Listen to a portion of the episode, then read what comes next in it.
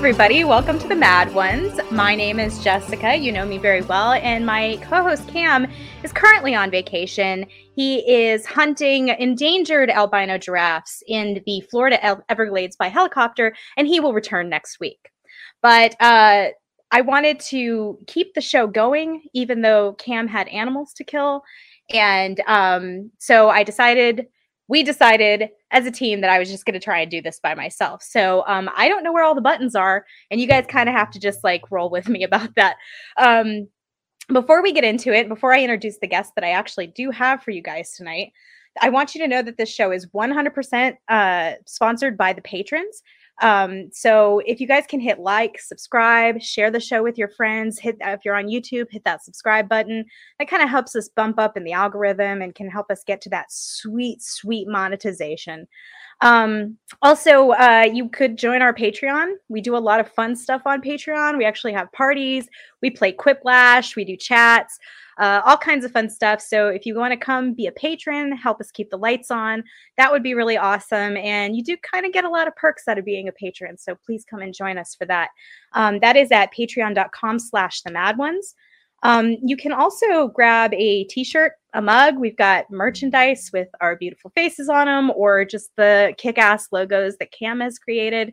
So if you want to, you know, rep our stuff, um, don't be like me when somebody in public asks you who the mad ones are and you lie and say it's a band because I think it's funny. Um, actually, maybe direct them toward the show because that would help us out. Um, yeah, that's all like the. Uh, I'm obviously reading. You guys know what's going on here. That's all the stuff that I was told that I really needed to say. So I'm going to introduce the guest that I have for you guys tonight. Um, everyone on the Twitter sphere knows and loves her. She is the queen of the salt shaker, the knower of the good tequila, a domestic goddess whose trick or treat bags put all the other mombies in the neighborhood to shame, and the next evolution of the Pinterest mom Pokemon. My ride or die bitch, tweets by Britt. Hi. Hello, Britt. Thanks for having me on. I like that Absolutely. intro. Thank you. Thank you. We uh, try to uh, welcome our guests in the most resplendent of manners and give them, you know, the intros that they really, really deserve. So I'm glad that you're here. Thanks. So- I'm glad to be here. What's what's going on? How are you? I'm Been a while good. since you checked in with the podcast sphere. What's going on? I know. I I mean, I guess by now the secret's out. The Fab show is now defunct. The Freckles and Britt show is now defunct. Uh, Freckles and I are still amazing friends. I love her forever. She's getting married in um, like a month, which uh, we were all invited to in this room. so um, I'm looking forward to all of seeing her as a bride. Um, but yeah. as far as the show goes, everyone just got really busy. Um, Yeah. I moved to Georgia, and I mean, we see each other a lot more, so that's good. So, although you are a California transplant to Georgia, you're one of the ones I actually don't mind being here. And it's kind of an unpopular opinion among my fellow Georgians, but I do kind of like some of the influx of new people because they're bringing really good restaurants with them. And so I think there's like a trade off here that we might actually get some benefits out of having an infusion of new blood. Like, Yeah. there's no shortage of like chicken and biscuits places around here. Maybe we could have a good taco place. Yeah. And it's funny because my husband and I were just have we've been talking about that for months. Like we need to open a place up out here. Um, I have such a huge food background. Um, you know, both my parents, my mom owned a catering company. My parents had a deli when I was a kid. I am no stranger to an antipasto uh, platter, or as you know, some of you bitches call it charcuterie. but I'm Excuse Italian. me, it is a shark coochie board. a shark coochie board. Yeah. Um, you know, You're in uh, Georgia now. You have to speak our language. and um, I have single-handedly um, purchased every Anaheim chili I've found in Georgia since I've been here because I'm just I have to keep that like LA Mexican food culture alive and well in my home. So Right. that's that's what's going on. I mean, I have a new show that's coming up, but it's it's not ready yet. So Okay. Okay. Well, we don't have to let any cats out of the bag too early. I don't know who puts cats in bags in the first place, but if you let them out, it's apparently kind of a big deal. Yeah. So we will avoid that topic. Um, are you ready for your first big interview question of the night, Britt? I am. I never get hard hitting questions, and especially from my best friend, I'm afraid what's going to happen. So, so can you define for me what a woman is? Can I define for you what a woman? I mean, I'm a woman. You're a woman. Right? I'm born with all the lady parts. Right. Um, whether they work or not doesn't seem to matter because right. You know. But um, I have the right chromosomes. I have the correct chromosomes.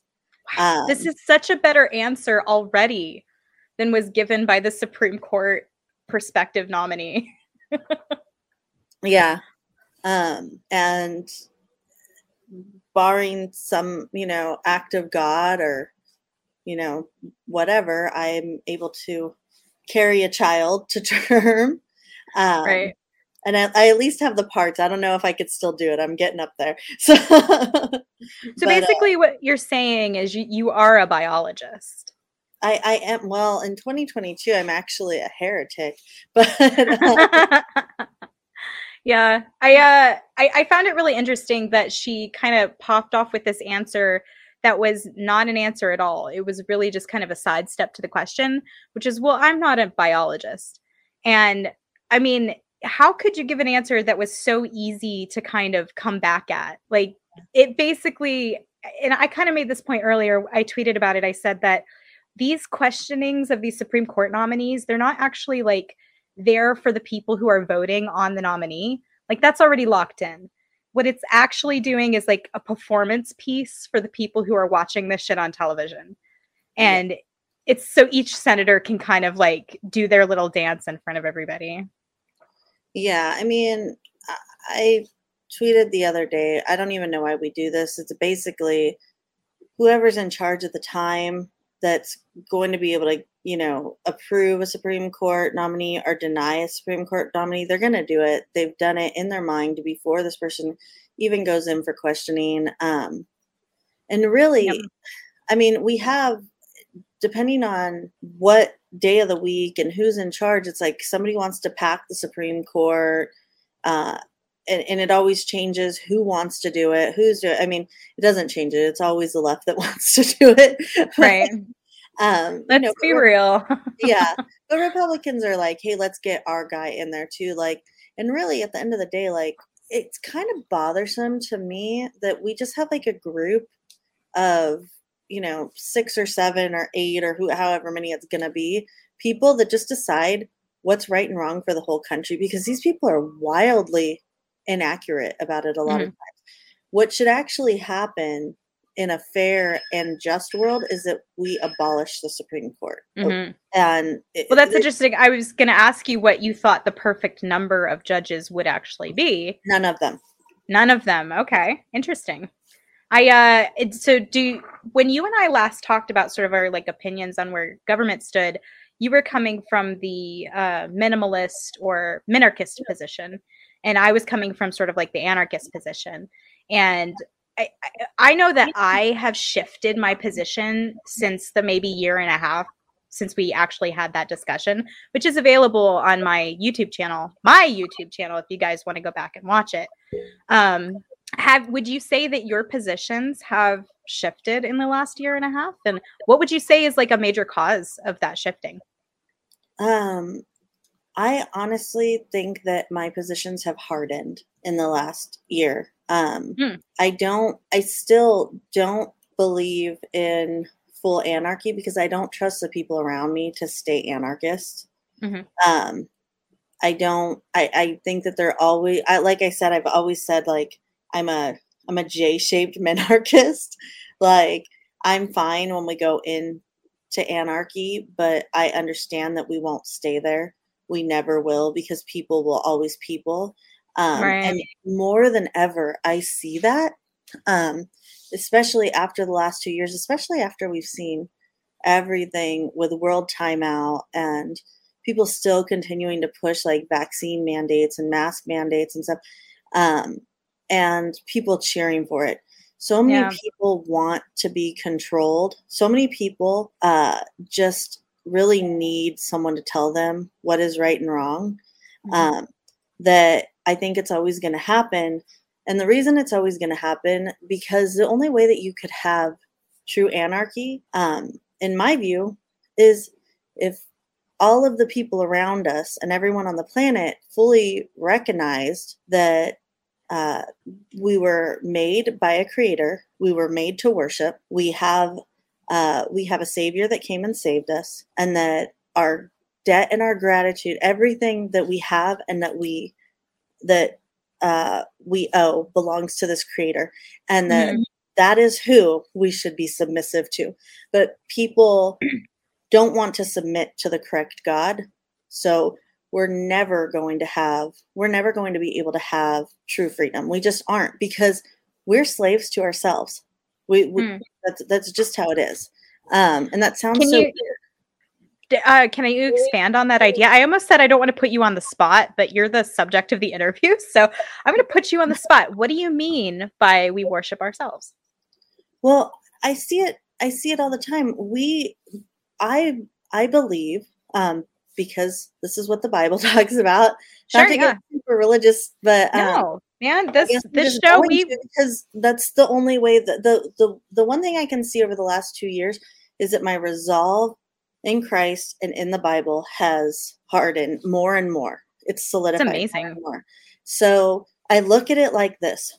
We were created to worship. When people say, like, why were we created? Oh, God wanted a companion. God wanted this. No, he didn't. No, he didn't. What makes you think that you're great enough? Like that God would want to talk to you uh, like that you could even be on his level okay? He Right. created you in his image. He he loves you and me you know i'm in the you of all of this. But we were created to worship and there's a an, an innate uh purpose inside of us. We have this longing to worship something. And if it's not going to be god we're going to find a god to worship. We're going to find a band. We're going to find a government. We're going to find ourselves. Um, yeah, and we will continue to do this over and over and over because when you talk about like your baser self or you talk about human nature, um, then we we have we say like oh we have these desires. We have these drives. We have these you know drive to eat drive to do this.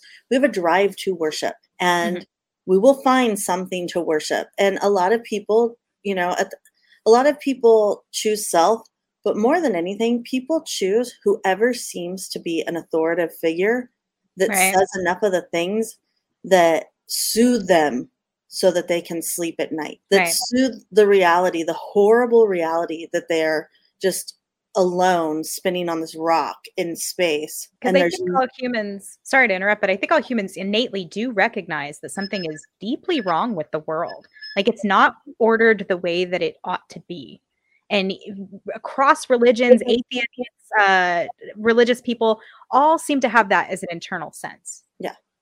Um and the you know the one thing that i will say has really changed for me over the last year is that i've stopped so much like my like you know i still will dig on the left i'll still dig on the right i dig on libertarian but at the end of the day my criticism um my judgment where my judgment lies i think has become uh more correctly placed. Okay. I find my judgment in in the church, like where I see Christians, and I'm not talking about the churches like the Baptists or you know the Orthodox or the Catholics. I mean the church, the body as a whole, the body of Christ as a whole. What are we doing? Right. Are we Okay. following? Because it really doesn't matter what any outside source says or does. Are we following the instructions that we were given? And I see it so much. Um, you know, I, you're Orthodox, I'm Protestant. Um, we have friends that are Catholic, and I've seen these, um, like I talked about the other day, the Enneagram numbers, which people, Yeah, I looked that up, and looking it up didn't help explain it. So, no, can you kind of give me a just real quick kind of type of overview of what the hell that means? yeah, Enneagram is basically like a Myers Briggs personality test that is Okay. assigned a number. Is that like the N I N J T thing? yeah it's like Okay. that it's like any one of those um you know i like I always say like IDAF, like when they ask what mine is. but like, uh, so these numbers, uh, they're starting to be used in churches. And it's like, I would, Uh, I was thinking when I first saw it, this is like a Joel Osteen thing, maybe like not him specific, but those kind of churches. That vibe. Yeah, but it's like, I've seen it from like groups. Like I looked it up specifically, like groups of Catholic people, groups of Protestant people, groups of Orthodox people, like not specifically even in the church, but in these like group meetings because they're saying like, oh, it helps you identify how, you know, your worship style helps you identify.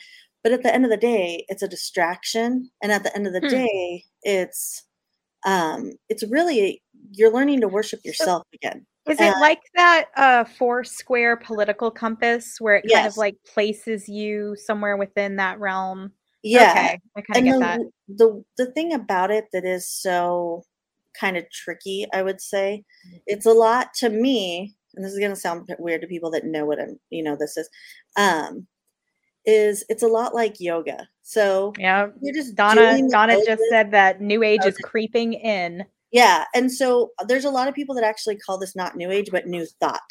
So it's like Christianity. okay. They're saying it as a criticism, like this is new age thinking it's just we're you know it's just like a new like how a different type of christianity it's basically like this you know there's no difference between these like spiritual christians and progressive christians and you know they all kind of it's like you're you're literally one crystal away from like you know worshiping a false god. I mean you already are but like yeah. it's all basically the same. But people that that know what these numbers are about they basically it's a lot it's exactly like yoga in my opinion in the respect mm-hmm. that you could either be doing yoga to just kind of get a health benefit or you could start to get into the woo part of it right part of it and that's the thing is is these enneagram mm-hmm. numbers came from like an occultist um like the the the psychologist that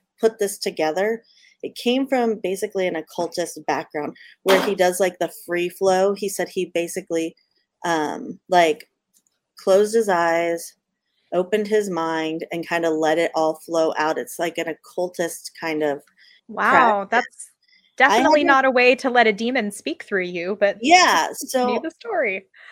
So I I had to really dig to find out because I wanted to I wanted to like find out like, hey, what is this? What what is it that that people that these Christians are actually doing?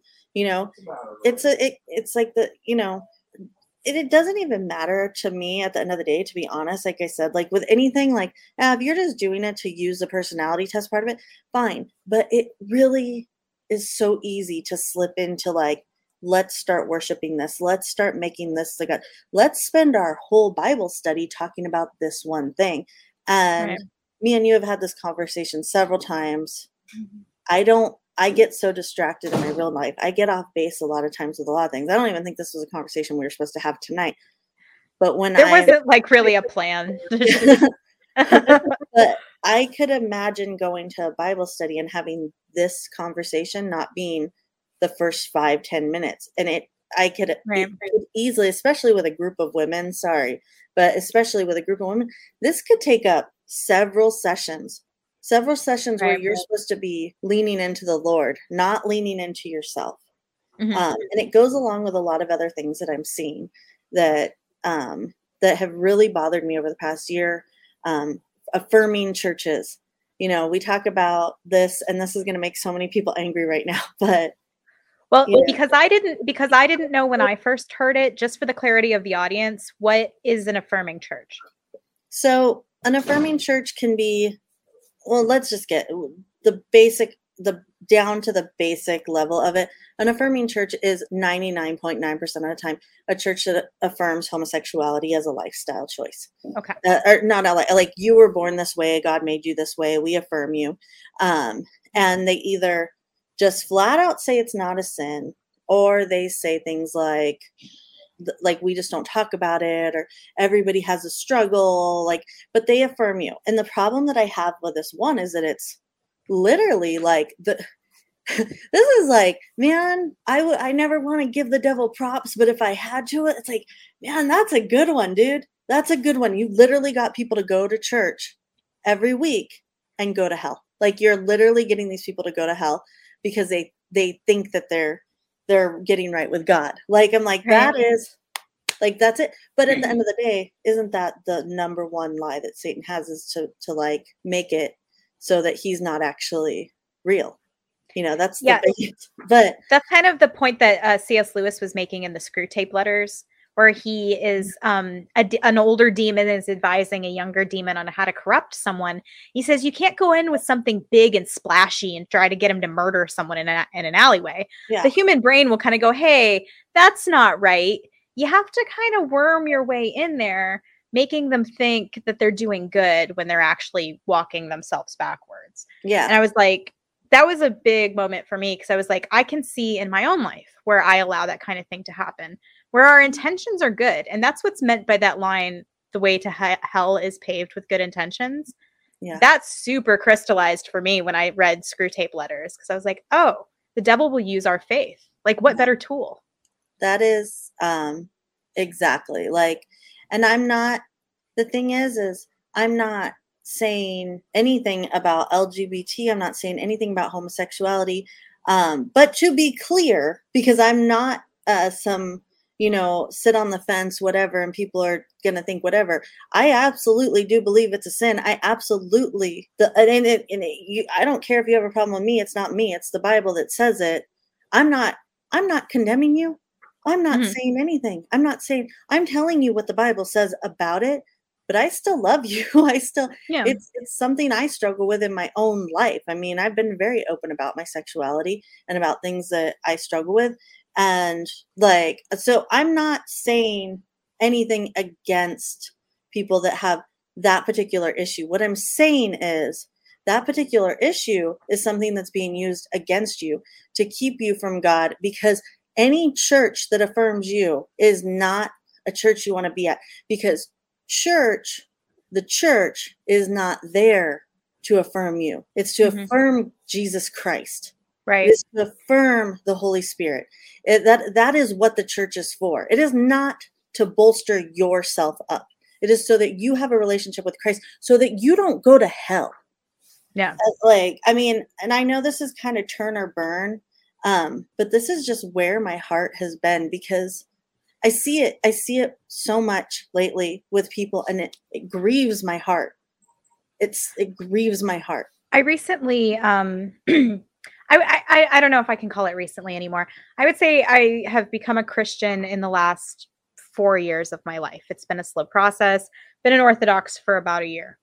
Um, in my progression as a Christian, there's something sort of about the LGBT movement that I noticed that I didn't notice until recently, until I started to become um, more rooted in scripture.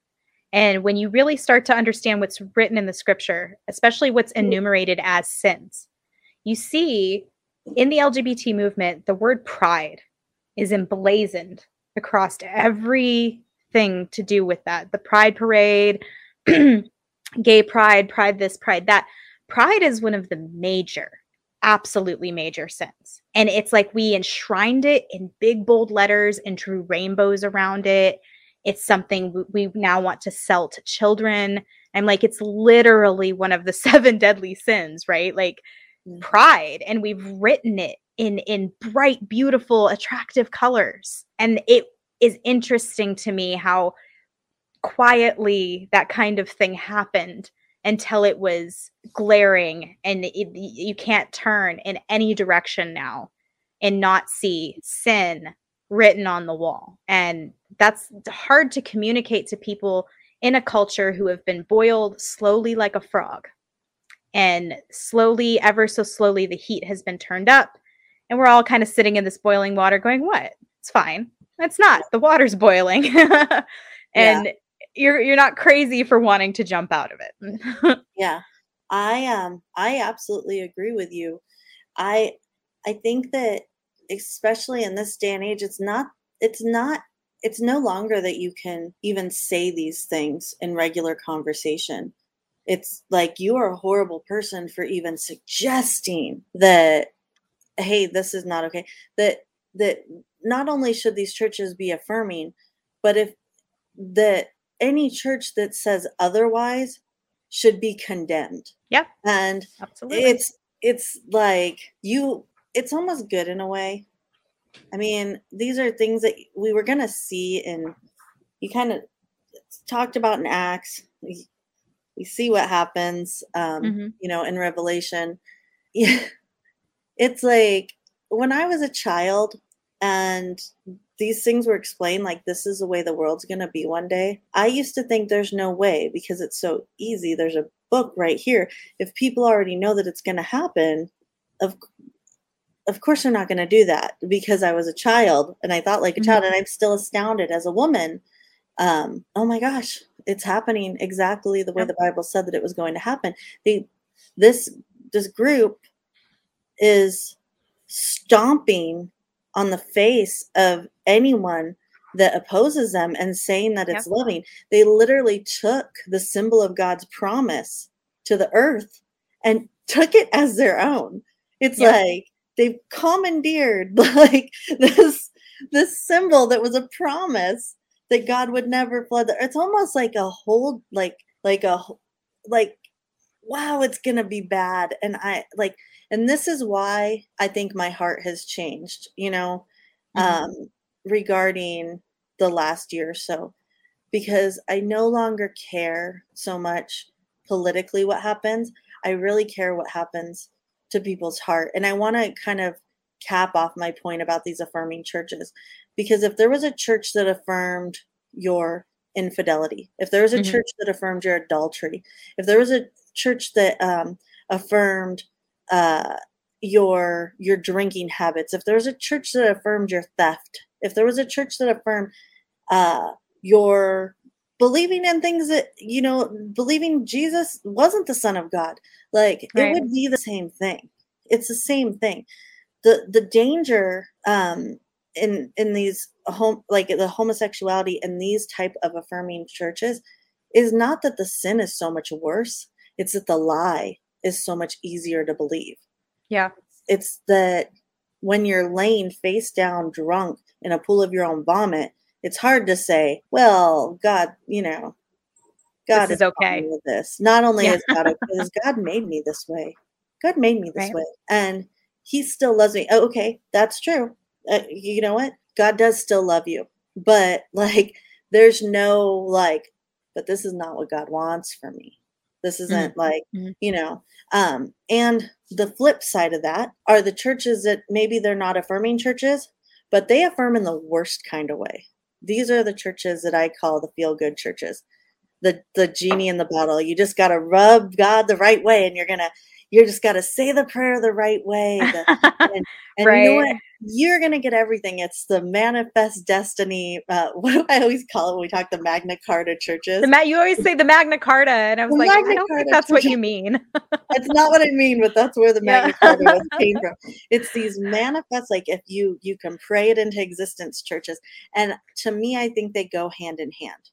Right. It's they're all they're all the same lie that Satan tells. That is, you can make God whatever you want, and if we keep going, if we keep going with your ego, not only can you make God whatever you want, you can become your own God. You you are what needs to be affirmed because God didn't make you in his image. God made you his carbon copy.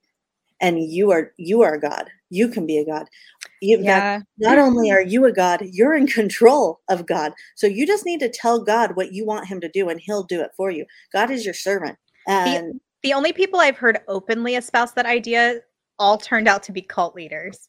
And like, it, I didn't hear it until after the fact, and they were already exposed as cult leaders. But there was a time before they were recognized as cults where they called themselves churches. yeah. And this is the case with the Jim Jones people, the um, oh, what are they called? That that hippie cult. Um, Love has won oh yeah. the one where they mummified their leader. like if you if you guys want a, a interesting rabbit hole to go down, look up the Love Has Won cult. You will not be disappointed. And that was all their contention.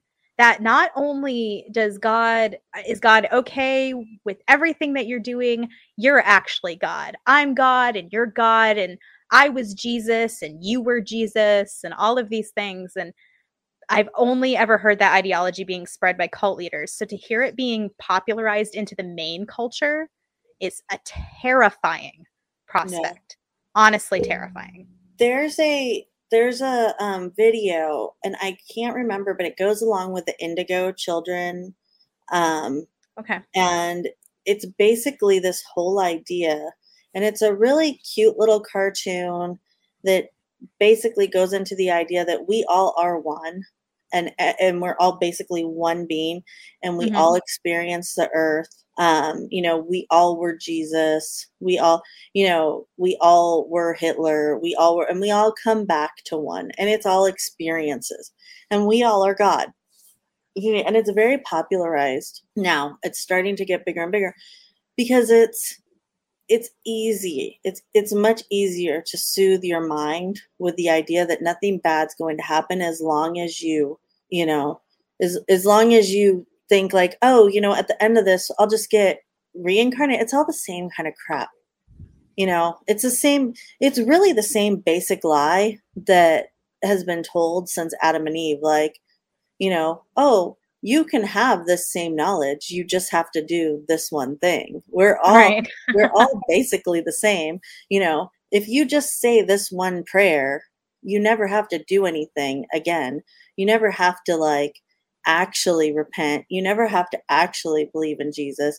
You don't you can have heaven. You can have heaven without God there. You can you know so how much pressure does that put on a person, especially most of us who don't feel like we have our lives entirely figured out? And it puts the onus of your salvation on you. I am too confused about what to wear every day and what to eat every day to be in charge of my own salvation and my soul. Like I need to give that to God. I can't do that by mm-hmm. myself. But see, that's they have that figured out too. You just take the shame out. You just up, oh, we just remove mm. shame from the equation. And then if you don't get it right, it's okay because we're all one. We all make mistakes. And not only are they just mistakes, no matter what you do, you're a good person because mistakes are just learning. You know what? Yeah. Like that's what it is. Mistake. You're just learning. You're, you know, I, I it makes I, me wonder if the people who are committing, like the really rich people who are committing the most atrocities on this planet, that's what they're soothing themselves with. Because yeah. this is a idea that I really hear passed around by people who, even if they're not like positions of world leader power, they're in positions of power. They're yeah. over other people. And this is the kind of idea that they espouse at those people. Yeah. And I think it's kind of to make up for their own lack of godliness because they don't have those answers. And so when people following their methods fall flat on their faces and turn around and be like, well, why did that happen? And be like, oh, no big deal. You just, you know, I, it's, yeah, it's a, it's a, it's a twisted, it's a very twisted version of. well, it's a, to me, it's a very twisted version of Christianese that say God will yeah, give you something that you can't handle. Which I uh, I said this on Twitter the other day. Basically, like yes, He will. God gives us things we can't handle all the time. God will regularly schedule things. If God wants you in His kingdom, He will regularly schedule that you fall on your face so yeah. that He is glorified. Yeah. God will regularly schedule things that you can't handle until you get right with him a lot of times. God will do uh, I mean, if you don't you don't have to believe me. I don't have any witness that I could give. I mean, I could. I could tell you all about my life.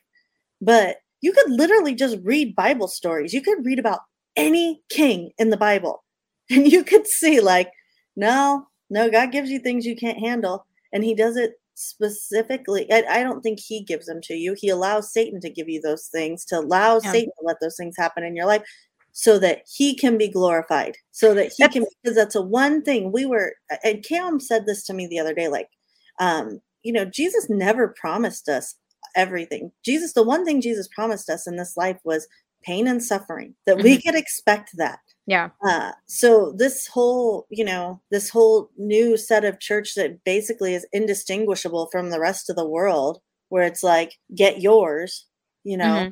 just in, in a but go to church on Sunday about it. Like that's it's just another lie. It's just another lie. And we really, I really would encourage people to ignore, not ignore what I say, but scrutinize every single thing I say and go read the Bible and prove me wrong. Prove, mm-hmm. please go read the Bible. I just encourage people find a church, find a church, and and if you're already in a church, I'm not telling you to not trust your pastor. I'm not telling you to just disregard your. I'm telling you, verify constantly. Mm-hmm verify.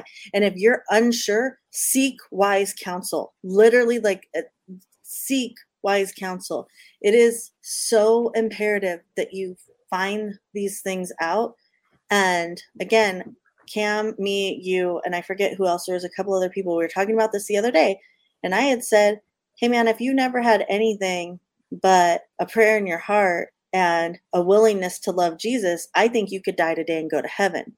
and the truth is i do believe that i do believe all you need is that that you know that repentant heart and that that longing for jesus and wanting jesus christ in in your life but the longer you're on this earth the more yeah. you're going to need because when you're a baby all you need is milk as you grow when you're an adult you need the meat and i really encourage people in that because i know what i'm saying right now sounds critical and hateful and mean. And it's not any of those things. It's because I love people so much that I am so scared to see this path of people that I love going down because they're soothing themselves right into hell.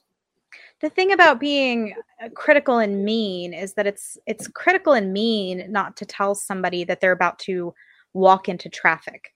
If you were if I were going to get hit by a car and you had to scream at me so that I would turn around and not get hit by that car.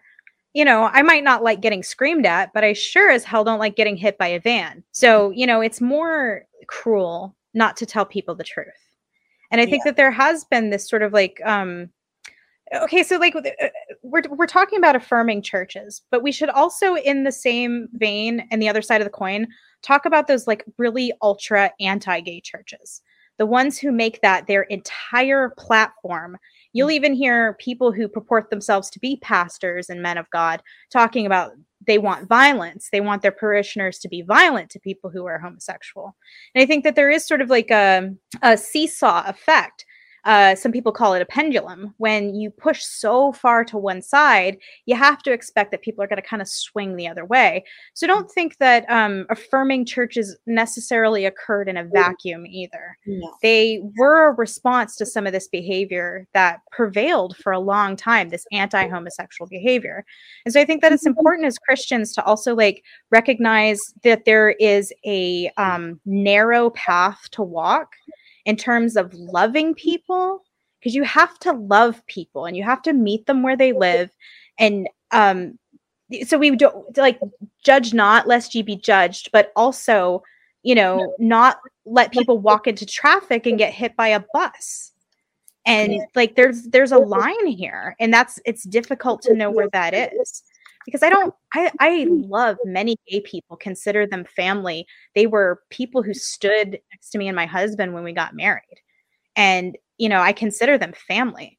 So the idea that um I should be mean to them once I've become a Christian is antithetical to my entire way of thinking. Like I need to love them more, but sometimes that love involves being honest a doctor has to tell a patient they have cancer. It's going to suck to hear. It's going to be awful. But if you have cancer, you have to know. Yeah. You know? And, and that I, has to be done. I'm sorry, that just to cap that off real quick, that has to be done in a loving environment. When somebody you trust is talking to you, somebody uh, you speak to in love, not you're standing on the corner with a sign that says all are going to hell. That's yeah. the wrong way to love people. And yeah that's all I'm kind of talking about is like none of this is occurring in a vacuum. We're all sort of like working against each other. Yeah, I I absolutely agree with what you're saying. Um I I always kind of when that judge not verse comes out, the other side of that verse or the end of that verse basically says, uh, depending on you know which translation, like you're judged with the same measuring stick that you judge others with. So right. that verse does not tell you at all hey, you don't judge people like that's ridiculous that's ridiculous that's like if i if i went to the police and said hey i was raped and then the police said i'm sure you've done bad things in your life too you oh, know Oh, right. that's right. that's yeah. it would be ludicrous so what it's saying in this verse because it talks about several times in the bible this is how you come at people so you're not if you're telling people like uh we've seen the signs of like hate the f you know what I- yeah, F- all like, F words go to hell. yeah that, like i don't even want to say i don't like being mean to people um that's that's the same measuring stick that you're choosing that Right. you have no you know that it's not that you don't have grace it doesn't matter it doesn't matter if you're telling them the truth it doesn't matter that because you're not see you're not telling them the truth in that. You're lying to them. You're being wicked because that's just Mhm. not the truth. Because you can be a homosexual and you can still go to heaven. You can that could be something you struggle with from till the day you die. And it's sad and it's a hard life. It's a hard road to hoe. Mhm. that's but it it's like it's a there's a difference between oh i'm having this thing that i'm struggling with and oh i'm acting on it and oh i'm not repenting from it. Oh i mean that's where you need to read your bible and i would say any pastor any preacher that is holding up one of those signs they need to go back and read the bible and mm-hmm. read about how you talk to people and how you minister to people because at that point what you're doing is basically condemnation. You're making a judgment call that you are not qualified to make that you Right. can't that you can't make. So because you don't have the authority to make it you're a liar. You're lying. And i'm telling so this is me judging them in a way that is i'm trying to be as loving and straightforward as honest. Stop lying to people because you because liars won't inherit the kingdom of god either. Mhm, so mhm. i mean there's there's it's ways playing to people's prejudices and people Yeah. have this ingrained prejudice toward things that are different from themselves. And so like you know uh, homosexuality scares a lot of people. Like truly they don't know any gay people and they're afraid. And there is like some genuine empathy to be had for people who are afraid but people like that capitalize on it turn it into hate. They pull this verse out of leviticus and say you can hate the gays and god's Yeah. into it it's it's not because they want to save anybody it's not because they want to help anyone it's because they want to breed hate and the only person they're lying to is themselves it's not like Right. god's gonna it's not like they're gonna get to heaven and god's gonna be like ah you got me i didn't know your heart like i should have checked your heart you know?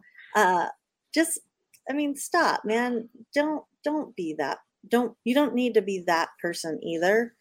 Um because again that's a fun little way that i mean that's a good trick. Satan has one trick and man he's good at it. Just convincing you that what you're doing isn't a sin.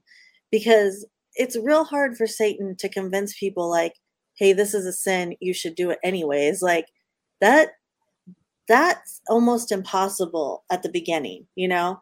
But if you can convince people that what they're doing is the right thing to do and it's an Thing to do i mean then there's no work to do because then they don't even question it. In fact some people like some of these preachers they get so steadfast that they're like this is i'm doing the lord's work and it's like okay.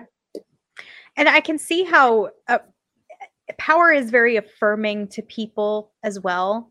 So like the more their power grows the more their popularity grows the more their wealth grows the more they can probably be convinced in their head that god is supporting them Well, even though it says multiple times in the bible how riches and power and wealth are um what is the, what what what is the exact phrasing? It will be easier for a camel to pass through the eye of a needle than it wi- will be for a rich man to inherit the kingdom.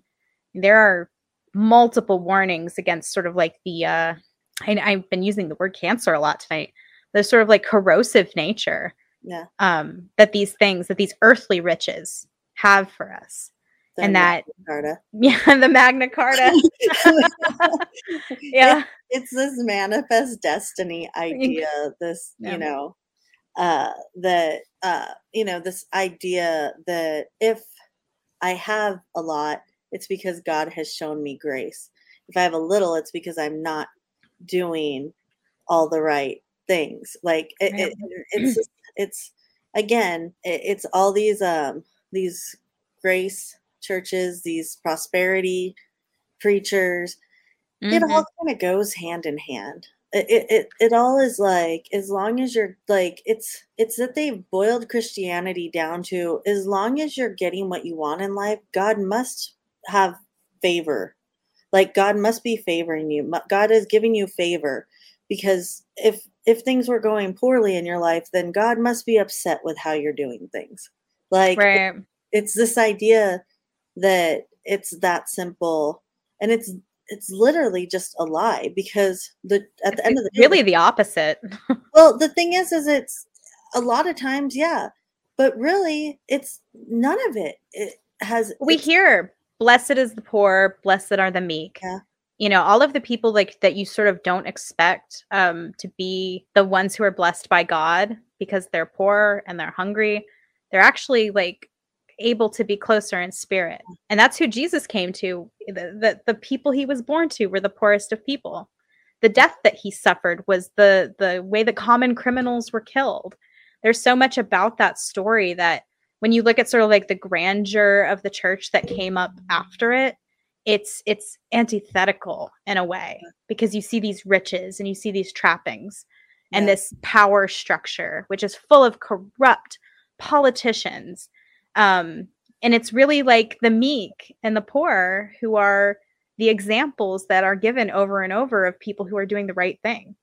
Um, I think at the end of the day, the reason for that a lot of the time isn't just because because they're poor they're going to heaven. I don't think that that's the core. No, yeah, I, I definitely didn't want to. They have nothing.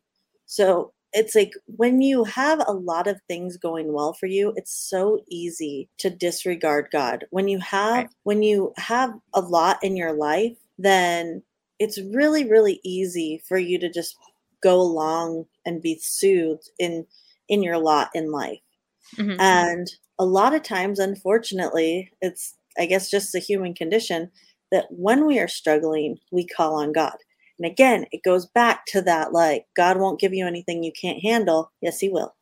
Uh, our friend John today said, God won't give you anything He can't handle. And right. I think that is so poignant. Like, there, that He won't give you anything He can't handle. And um, I would say, like, I wouldn't measure, I wouldn't measure God's favor with you um, on how much you have in life or how much you don't have in life. Right. I would just make sure, no matter what your lot in life is, that you get right with God. Like, I think at the end of the day, that's the only thing I can say. I'm reading these comments, and I do realize that I said that's a long hoe to row or something like. I, I know I said it wrong. a row to hoe. That's what. Well, that's what I said. I, that's what I thought I said, but they're saying I didn't, and I'm like, I don't. like, no, it's road. Ho- a long road, right? Okay, okay. I always thought it was row to hoe, like you're hoeing no. a row of corn. Or really, well, you learned something. Okay, so I think it's road. I thought I could be wrong. I think that um, Jamie should look this up. Yeah, can you look it up? Because I thought it was row to yeah, hoe. Let's look it up. Okay, you're hoeing or like a row of seeds or something. Okay, so there's a, a winery called Road to Hoe. Um, I think that, that was our um, that was our our tequila night out. Was, was road, the road to hoe. Yeah, that was the road to hoe. That was that oh was my twenties. So we went we went to the bar and then if they're um, saying I said road to hoe. I didn't say that because I've never said road to hoe. I know. Yeah, no, it is it is road. Yeah. Is oh, it? Oh, wait, road? hold on. It's now row there's an, this other website says it's row. It's R O W, hard row to hoe. I don't understand why, because he's saying it's row to hoe. Elephant Man, I said row to hoe. Unless you thought, unless I said hoe to row, I didn't say road because I've. I always thought it was road. It's not. Okay, is it road to hoe? I even if it is road to hoe, I'm not going to say that because in my mind, road to hoe is. Why would you say road to hoe? Okay, a long road, road, to, hoe. It's a long idiomatic. A difficult, arduous task or set of tasks, a lengthy and demanding project. Okay, so Wiktionary says row, R O W, a Row. long road to a a long Like- row to hoe. Yeah, like Okay. a row of crops. Yeah, You're in Georgia. Um, you should. I don't know. I don't be knowing mm. about. I never said road, Donna. I know. I'm gonna get like this is the one sticking point I'm gonna have because I know I didn't say road. I don't. I wouldn't say road Okay, I know well, I. I thought it was road, so I say road all the time, and I guess I'm wrong. I'm out there sounding stupid. I thought they were making fun of me because I said hoe to row, and I was like, I didn't. I might have said say road because I know it's The- not road. And if it is road at the end of the day, I'm not gonna say it. I'll just, I'll just strike that from my lexicon and no longer speak of it. Because if I said Wow. road to hoe, that would be prostitution. well, I don't know. I kind of thought it might have something to do with like um like a hoe is like a flat shaped tool, right? yeah. like you would to like make a road, you would have to like hoe the oh, see, I the grass off of it. like hoeing the crops, Like a row hoe. crops. Yeah, like Okay. with the hoe with a gardening tool. Right. Okay. So we're both thinking of the same tool. We're not just using not- it in the same context. Okay, that's I fine. mean, I could see saying road to haul like a trucker. okay. But nobody says that. I've never heard anybody I'm gonna that. start saying that in every interview. That would be a road to haul. Saying They're it. gonna be like, "What did you say?" And then just repeat it like they're dumb. like road to. Right? I'll be like, ask Jessica, she knows. No, no, she doesn't. I'm wrong. Google just proved that I'm wrong. Which is, you know, Um, fine. I'm willing to look things up, and um, but only as far as Google. So it's Oh, my not like I go to the live. Go ahead. Go ahead. No, no. Is I was gonna say it's not like I'm willing to go to the library and look at the encycl- Encyclopedia Britannicas. So it's not like I'm all that devoted to looking things up. Okay, as one of the one of the things I said at the beginning I, of all this is I started calling it World Timeout, and I forget mm-hmm. who show is on, but they made fun of me. They're like, "Did you just call it World Timeout?" And I said, "Yeah."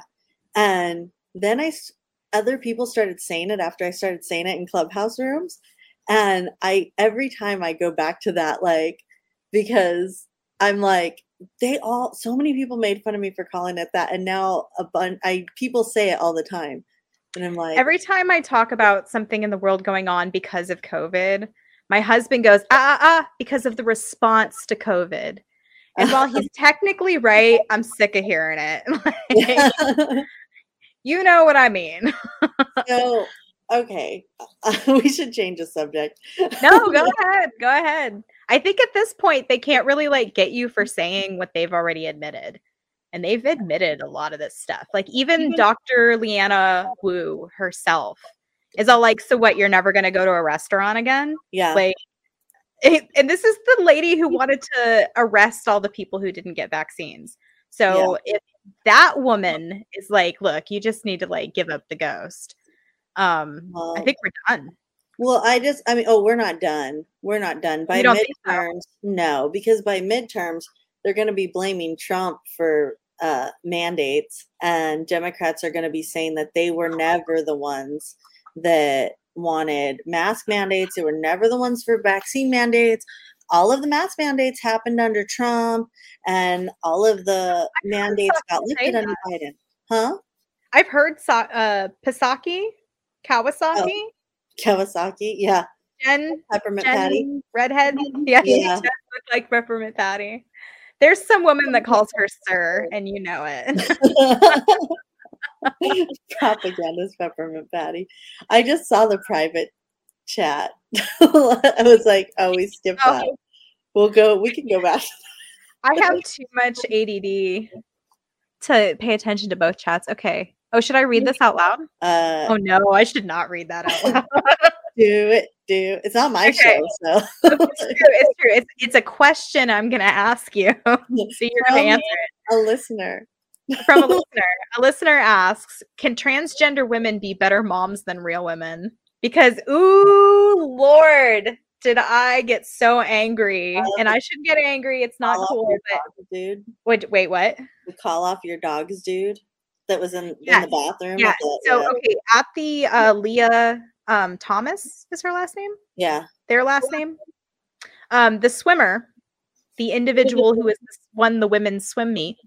Yeah. Um, there were many people who were either transgender activists or gender critical activists who were at that swim competition, which seems a weird place for all that kind of stuff to gather. But there they gathered. And then they argued with each other in the hallway afterward. And the transgender activist, who is over 50 years old and has only recently decided that she is a woman, um, was telling a biological woman that she was, in fact, a better mother than her. And she said, or not that she was more of a mother than her Yeah. um, which kind of, you know, not being a mother myself, it would seem like I don't have a dog in that fight. But boy, does it feel like I do. And I got PO'd about it, girl. What's your take? Well, I think that um, if your default is mental illness, you're going to be hard pressed to be a better mother than most mothers. Um, Here, but I'm sure there's some psychopath out there that you can beat. So, you know, die trying, I guess. I mean, that that case in particular, Mhm. I don't think so. I think that um, I think that that little display right there um, proved every point I've talked about for the last two years, um, if not longer, that in our current climate, if you are a transgender man, you largely go unnoticed by the population because Mhm. and don't care. You're no threat to other men. If you are a transgender woman, you encroach on the spaces of women. And not only do I find it mostly false, um, offensive, scary, threatening to my, you know, myself and other women, um, I find it interesting that we as a society are just supposed to pretend that these dudes get to LARP as women, and then when it is convenient for them, become men again. When they Yeah. need to, uh, when they need to use their brawn, use their muscle, that it's it's perfectly okay for them to be men again. When they need to say, call off your dogs in some misogynistic, uh, Mhm, mhm. uh, disgusting manner to a mother, then it's perfectly okay for them to do that. Um, and then switch right back into the role of woman, which is, I think, why this non binary situation is becoming so prevalent. Because if you can code switch, you know, switch back and forth, if you can do all these things, then it's perfectly okay to do that. Um, but in my mind, for the most part, it looks a whole lot like if you're a dude in America, you can still get anything you want, just like you could the day we landed Right. on that rock. Like, so, Right. like, you can be anything as long as you're a dude in America, like, even a Well, woman. one of the arguments that you hear out of the sort of um, they're called derogatorily trans exclusive radical feminists although i think that term will get thrown at a lot of people who probably aren't radical feminists at all and aren't even exclus- exclusionary to trans people but simply don't go along with the sort of um, trans rights activist narrative um, you know so it's a sort of unfairly applied label but for convenience i'm going to kind of like re- refer back to it. So one of the arguments that the um, TERF community has put out there is this is an erasure of women. Women are sort of being erased from our existence. The the safety of our um, spaces is threatened, and they said, "Well, that's a ridiculous accusation. No one's trying to erase women." However, we kind of jokingly talked about it at the beginning of the show, but we had a Supreme Court nominee asked today if she if she could define what a woman was, and out of fear or political savvy, whatever her motivations were, she literally said that you can't define you can't even define what a woman is unless you're a biologist. You have to be a, a uh, highly edu- academically educated person to even define what a woman is because that concept is just too nebulous for the everyday person.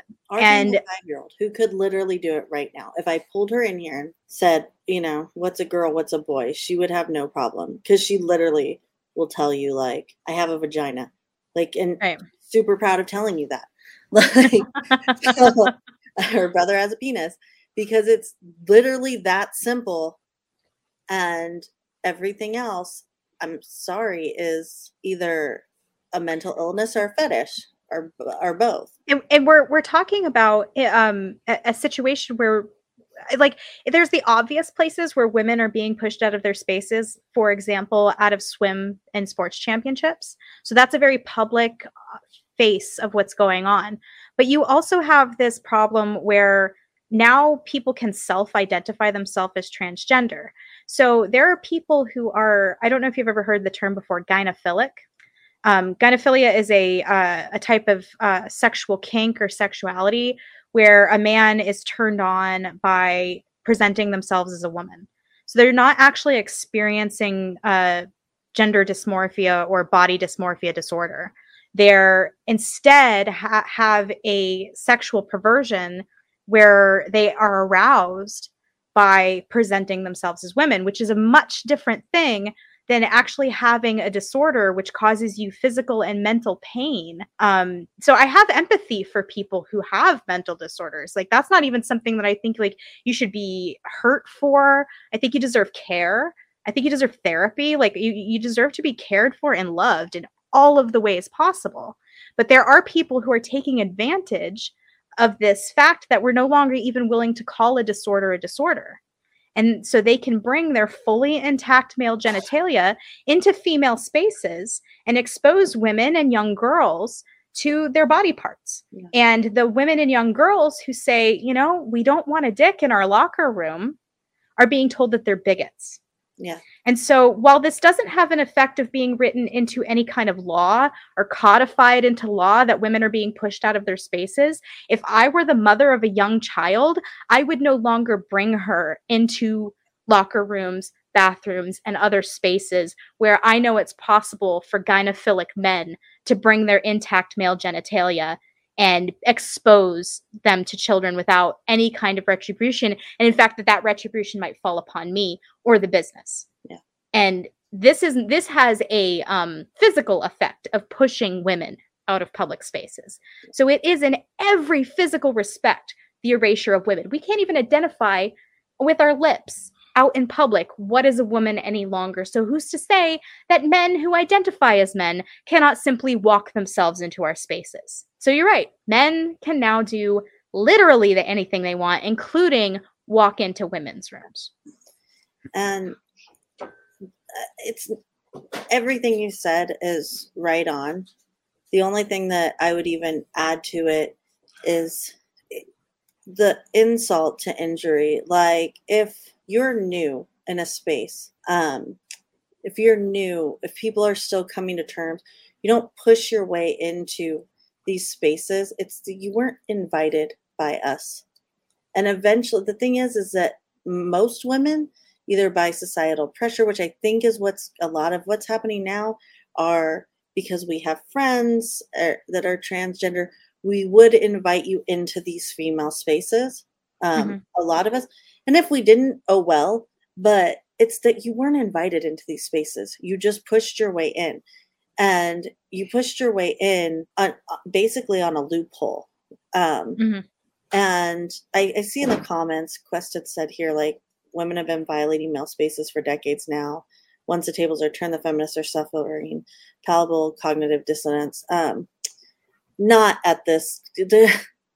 Uh, women have been fighting for their own space because for decades we only had no space or we had to interfere in male spaces. It wasn't there was nowhere else for us to go. So we were trying to create our own spaces. Like and, and, also having letting having to let women i'm sorry to interrupt you but having to let women uh golf at your golf club or play cards at your lodge is hardly different than not being able to bring my daughter into a female only locker room without the threat of a penis being lodged in her yeah. face. That is an entirely different situation. Yeah. and i mean i uh sorry. Uh yeah no there's a there's a difference. I understand though what quest is saying because that I get that that's happened. Um, I don't think it was as prevalent, and I think women were really looking for a place of our own, and we've had we've enjoyed it for you know a certain number of years, um, and not that many. You know, even in my lifetime, uh, it was you know WNBA, all of these things that are now women spaces are coming up, and now they're being taken away from us um, because and, and we have no say in it. Uh, uh, it's like I'm looking for a because, and it's like, what is a because? Because most of us are too weak to just to emotionally, you know, stand up against our mm-hmm. peers and say, no, no, I don't want this. Um, I have two people. I have two people that are that I'm friends with that are a lot of people in this audience probably know. Um, I don't even know if they might be watching this tonight or they might watch it in the future. Mm-hmm. Um, and you know, I, watch I, our show. I can understand them being upset by some of the things that I'm saying, um, but I could, I would imagine that they would have to also understand like um, how you view yourself mentally. I want you to be in a good headspace, but I can't do that at the expense of my daughter, and I won't. Mm-hmm. I just, I just won't. Um, and it's it's not just that you being in a locker room is um, basically, if this was 15 years ago, would be tantamount to child molestation if I let my daughter in a locker room with a bunch of male genitalia being exposed. You'd um, probably um, be marched out in handcuffs. Yeah. And now, if I don't expose her to that, uh, she could be taken from me because I'm this bigot, horrible person um, mm-hmm. because we're just at the whims of you know whatever society deems as good um, mm-hmm. which again is why we need jesus because there's no limiting principle anymore you know ben shapiro likes to say the left has no limiting principle humans that don't recognize their creator have no limiting principle mm-hmm. like that's just at the end of the day but i will not do that to my daughter and more importantly I won't expose my son to that to let him think, oh, this is an this is an option.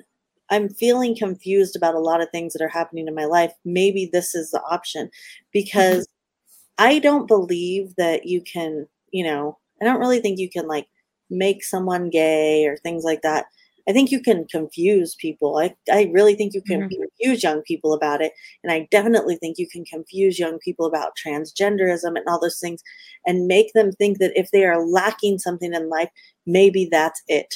Maybe these feelings are feelings that the opposite sex has. And that's what I'm going through. We don't talk about the comorbid conditions that come along with transgender that a lot of times, and we talked about this with our previous guest, Kat Cattinson. She's actually a detransitioning. She was female. She attempted to become male. The medications nearly destroyed her vocal cords. She's a singer, and it basically would have destroyed the purpose that God put her on earth for. And so she decided to detransition. You were talking earlier about how um, uh, trans men are barely recognized in this entire movement. That's true up until the moment they attempt to detransition. And then suddenly they become very, very interesting. And um, it's like becoming the apostate of a religion. You know how like um if you if you leave Islam, there's sort of like a a fatwa on you. Like in some cultures, it would be okay to kill you because you've left the religion. I don't know that there are people who are part of that movement who don't feel that way about people who detransition. So, um, sort of the the the I had a I had a thing I was going into before that, but it it's difficult to talk about this topic. Fatwa the musical.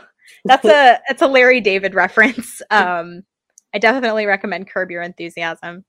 Um, this topic is difficult to talk about in public spaces too, because there is a certain kind of um, authority and mm-hmm. culture that is possessed by YouTube, Twitter, all of the social media giants who once they've decided that this is the the line of thinking that they're going with anybody who says anything outside of that line of thinking is actually like eh, we call it cancellation but like they will deperson you. Yeah. you won't be able to operate in any kind of public space as far as this is now the public town square this is where ideas are exchanged and you will be pushed out of it so it's not even like um like you and I know as we're having this conversation, we have to walk on eggshells while we're talking. Yeah. And um although I think that you've been very choice with your words. Like I don't but you know, I'm not worried about like putting the channel in danger or anything like that. What what I worry about is the veracity with which these ideas um how long before you can go to jail for them because it's already the case that if you have a child who is experiencing gender confusion in states like California, you cannot take them to a therapist who will not affirm their desire to tra- transition their gender. They will be given hormones, sometimes without even a physical examination. Oh, and this is the point I wanted to make the comorbidities that often arise next to body dysmorphia and gender dysmorphia, depression, eating disorders, bipolar, um, anxiety, all of these conditions run parallel in almost all of these cases and are barely addressed. What is addressed is the cultural preference that you be allowed to tr- transition your gender without so much as a conversation. Yeah. Uh, really, in California, so California has had this law since 2012, and it was an Obama administration. Uh, it happened under the Obama administration. Um, it was before I had my children. I remember thinking this is horrifying uh, mm-hmm. uh, because it effectively puts the state in charge, but initially it puts the child in charge, and it's it's not natural by any means. Um, you know, and people make jokes and say, well, my kid wanted to be a, a dog last week. That doesn't mean, you know, that they should. And then people, you know, say, like, oh, that's different. And we all laugh it off. And it's supposed to be this gotcha moment. But at the end of the day, like, that's extremely poignant and true that kids say these things. A child that feels a, a little boy that says, I want to dress up as a girl, the a mother and a, a doctor and rational thinking adults that are around them may choose to say, okay, you can dress up as a girl, or they can choose to say, no, you know, boys don't dress this way, or they can say kids can dress however they want. Uh, those are very different than saying you want to dress up like a girl. If you feel you're a girl that's okay. Like that because that's what the line is. It's not that you can't say anything. It's that you have to affirm this thought process that that's what they are now. Right. when children sometimes are just exploring different roles. If my son if my son went in and put a fireman suit on do you think that i should just like send him over to you know Duluth yeah. PD or Duluth uh, Fire Department and be like, okay, you guys, he said he's a fireman, so put him on the truck.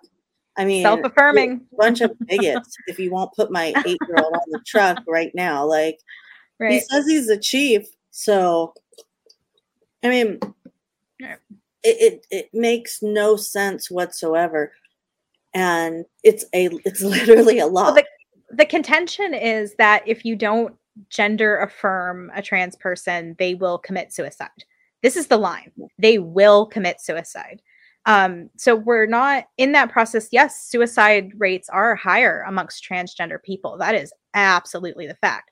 But it's um, malpractice and and on the part of like the culture, the medical science, to say that this is only caused by society not affirming their gender choices.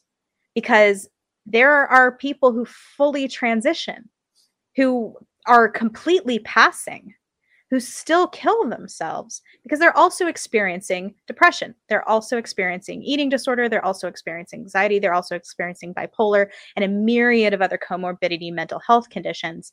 Whereas you've zeroed in on the one thing that you're no longer, not you, the royal we, um, being able to call a mental illness any longer.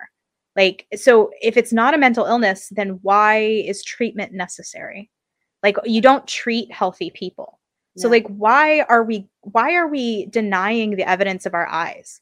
Why are we denying our own logic? Yeah. It's it's madness to me and I think that um we're, we're doing people a really bad disservice. I don't want people bullied. That's not my goal here. I want them to be genuinely helped. And I don't think that we're genuinely going to help anyone by just out of the box affirming anybody who says that they're having some confusion about their actual gender I, I don't think it does them any favors to let them start cutting off body parts and to al- permanently alter their bodies with hormones. Mm. And yeah, I mean, there's so many we can go into this. I, I mean, it's it's getting late, but um, yeah, I think again, it, for me, you know, people are going to disagree on this. At the end of the day, though, for me, it's just another thing that's like it's just another way to focus on self to make yourself the god to how do I make myself more of myself? How do I continue to like like how do I make me better? Um, yeah. How do I become more fulfilled? And it's like you can't do that no matter what. There's nothing in you that like there's nothing in you that is going to fill that void where Jesus needs to be. Like there isn't. I'm yeah. sorry. Like I don't have I'm I must be so boring on interviews now because this is all I can say to people anymore. I don't think that that's boring. It's, I think that it's things that people need to hear and it it might land on some people um and make them recoil, but if you hear these words and you recoil, I mean that's kind of an indication of it in itself in my opinion.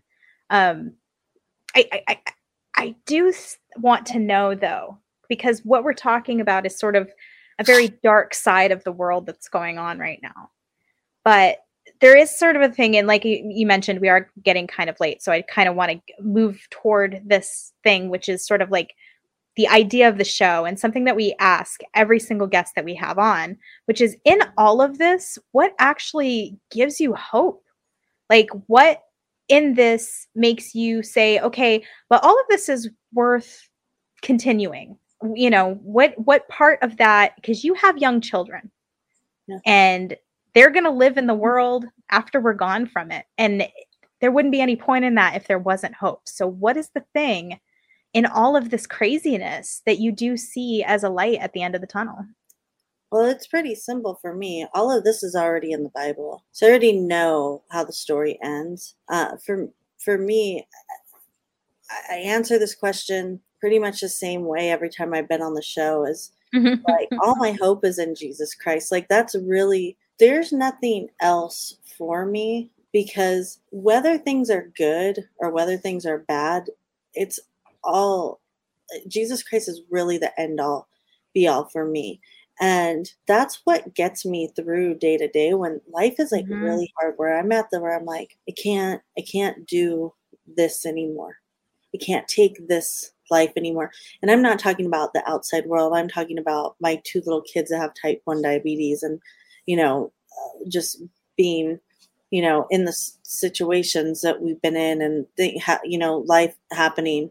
Um, it's like, I don't, I don't need to worry about the strength that I'm going to have to get through this whole ordeal. I just need to have, you know, I just need Jesus to pick me up and get me through the strength for right now. Amen. Because I'm not supposed to have manna for the next seven days. Maybe right now I'm just supposed to have it for today because that's where God needs me to be right now. And it's a it's a hard road to haul sometimes. I mean, I uh and I'm real bad at it a lot of times. I mean, you've seen with you, I've I've sat on the phone and just cried my eyes out with you because I'm like, I don't know what to do yeah. next. I'm torn between what this group of people is saying I should do and what I feel peace in my heart with what I've prayed about. And I, I, I think that's what gives me hope. I feel like I prayed about what am I going to do? And I got here, I prayed about having different people in my life, and I met you and have probably the best friend I've ever had in my life. I mean, I love you too, girl. Yeah. You know, um, it's, you know, outside of like my husband, it's like that I, those things didn't happen just because like I'm a great person. You know me, I'm not. like it, they happened because I, like I prayed about it and God was like, "Oh, here I'm to put you in this position." And that to me is what gives me the most hope is that I'm able to be like, "All right, you know, I'm sad about this. I get angry with God."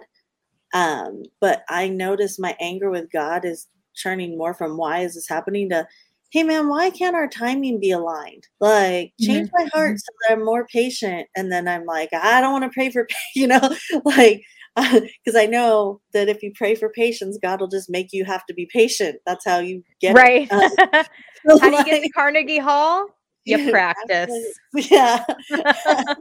uh, so yeah, I mean, that's really it. It's yeah. not. There's no. There's no big secret. My yeah. hope is in Jesus. That's all. That's it. It's an amazing answer. You know, a lot of our guests actually give very similar answers.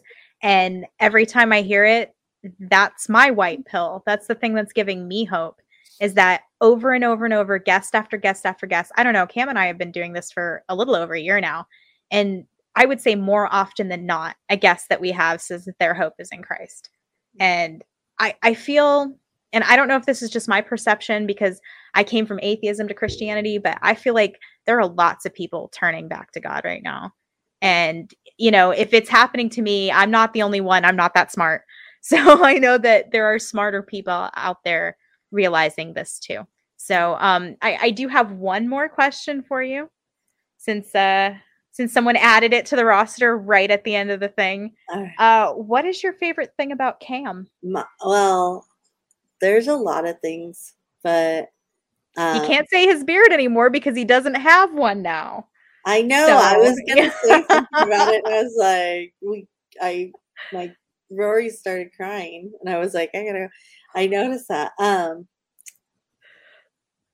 I'm able to talk to Cam, uh, like I would. I'm. I'm. I shouldn't be surprised, but I'm.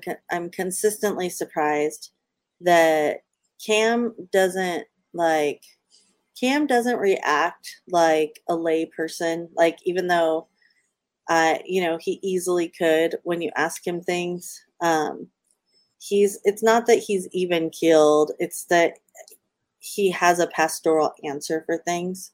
And if he doesn't, then he'll he'll look for it. He doesn't just give you some BS.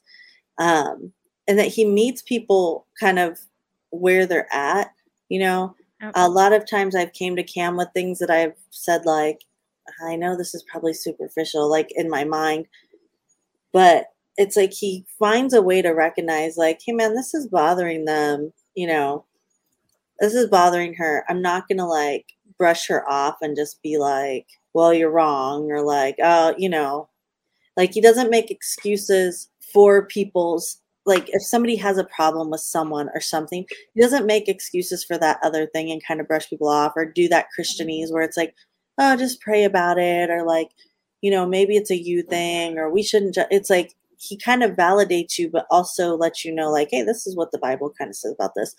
Yeah. Um, and I really appreciate that. I also like that he's a down to earth person. Like he's not, you know, Cam is my friend. I think. I hope he considers me a friend. I consider him a friend. Um, and I feel like when he, when like he's honest, like there's people that are, especially in like social media and stuff, that are big names, and Cam's like he doesn't, he doesn't bow to that. He doesn't like kind of like kowtow to like whatever. Somebody tell me if I'm saying that one right. no, I think you're like, good. To people, uh, he he doesn't he doesn't like he he's not like this this uh worshiper of men You know, mm. if he doesn't like someone, or he, even if he does like someone, he doesn't like what they're saying, he usually seems to find a tactful way to tell them, you know, like I disagree, like you're wrong in this this situation, but he doesn't care about the consequences of what these people say or not. So I know when I'm asking Cam something, he's giving me an honest answer. Mm-hmm. And that's really hard for a lot of people because I've noticed I don't know how to say this without sounding like a jerk. I like a lot of people don't know who I am. Most people don't know who I am on social media, but the small group of people that do kind of know who I am, sometimes I can tell they agree with me when I haven't really made a great argument. Like even if I could, uh, I ah, like I, am like I don't want that. It's, it's like word for those people, but it's not very nice, so we won't say it. But it's I yeah. I mean, and I like that I know like he's not gonna he's not gonna he's not gonna do that. He's not he I've never had him embarrass me and be like, hey, you're stupid and wrong. But mm-hmm. like, you know, I think if I came to Cam with a question, I mean, something I talked we were are not arguing, but we were talking about something the other day, and we had different interpretations of a Bible verse. And he went back and forth with me on it, and we found the verse and we kind of worked through it. And I was like, this is how you figure this stuff out mm-hmm, with somebody mm-hmm. that's not going to get offended because you have a different view right and they're going to work through it with you because they're your friend they're not just like you're stupid and i'm dumb or like whatever yeah. so that's one of the things i like about cam that's awesome and i agree with literally every last word you said i approached cam about some really heavy christian topics early on in my journey through christianity and did not realize the massive responsibility it puts on a person when young not young in age i'm not young in age but when young christians come to you seeking answers you have such a um, important responsibility to what you answer to those questions yeah. and um, he takes that responsibility seriously so i i i couldn't agree more with your assessment so uh britt you were wonderful if you want to, please hang out for a minute for a little after show chat. Um, I'm gonna pull you off so we I can do the uh, whole little spiel, and then we're gonna wrap this business up. So right. thank you, girl. Thanks for having me on. Find me on Twitter, tweets by Britt. right. That, do you have any other projects going on, or we're keeping that cat in the bag for right now? I have a show coming up with Sean Hickman, and it's in the works. So okay, all right. Cat still in the bag. All right. Okay, so let me pull you off. I know where the button is for this. Oh, Cam did it for me. Never mind. Okay, so um guys, what we have coming up um for coming episodes. Uh, next episode, we're going to be talking to our beloved Brad Binkley, and we're going to kind of be doing a monthly catch up at all the current events, which is going to be exciting because uh, there's been a lot of weird stuff going on this month. So I'm really excited to talk to Brad. I'm really excited to see him and Cam wearing their matching tank tops because it's so cute. Um, after that, we have Cody Cook. We're going to be talking about the gospel from Genesis Genesis to Gethsemane. Gethsemane? I'm not saying that right but it's the garden that uh, Jesus has his agony in. So I know what it is. I just can't pronounce it. Um, after that, Glenn Peoples, uh, we're going to be talking about resur- the resurrection um, during Easter time, or as the our Orthodox call it, Pascha. Um, and after that, we're going to be talking to Ben Brown about Mormon polygamy which I'm really interested in because I watched uh Big Love. Like I watched all the episodes of Big Love and all the episodes of Sister Wives because abnormal psychology is really fascinating. So I'm interested to talk to Ben Brown about this topic. Um, other than that, you know, please join our Patreon, uh, patreon.com slash the mad ones. Um, if you can hit that like or subscribe button if you're watching us on YouTube, that would be great. If you can share our videos on Twitter, Facebook, Instagram, TikTok, wherever you can do that, um, just kind of help us get up there. That would be awesome. Um, help us spread the good word and the good message and the evangelion. Um, Twitter, my Twitter is Soup Canarchist. Uh, Cam's Twitter is Ham Carless uh, which reminds me of a little pig waiting at the bus because he doesn't have a car.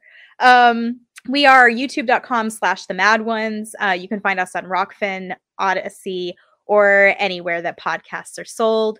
Uh, come find us, tell your friends about us. And oh no, what's that thing that Cam always says at the end of the show? Oh, you have a chance to be a light in the world, so go be it.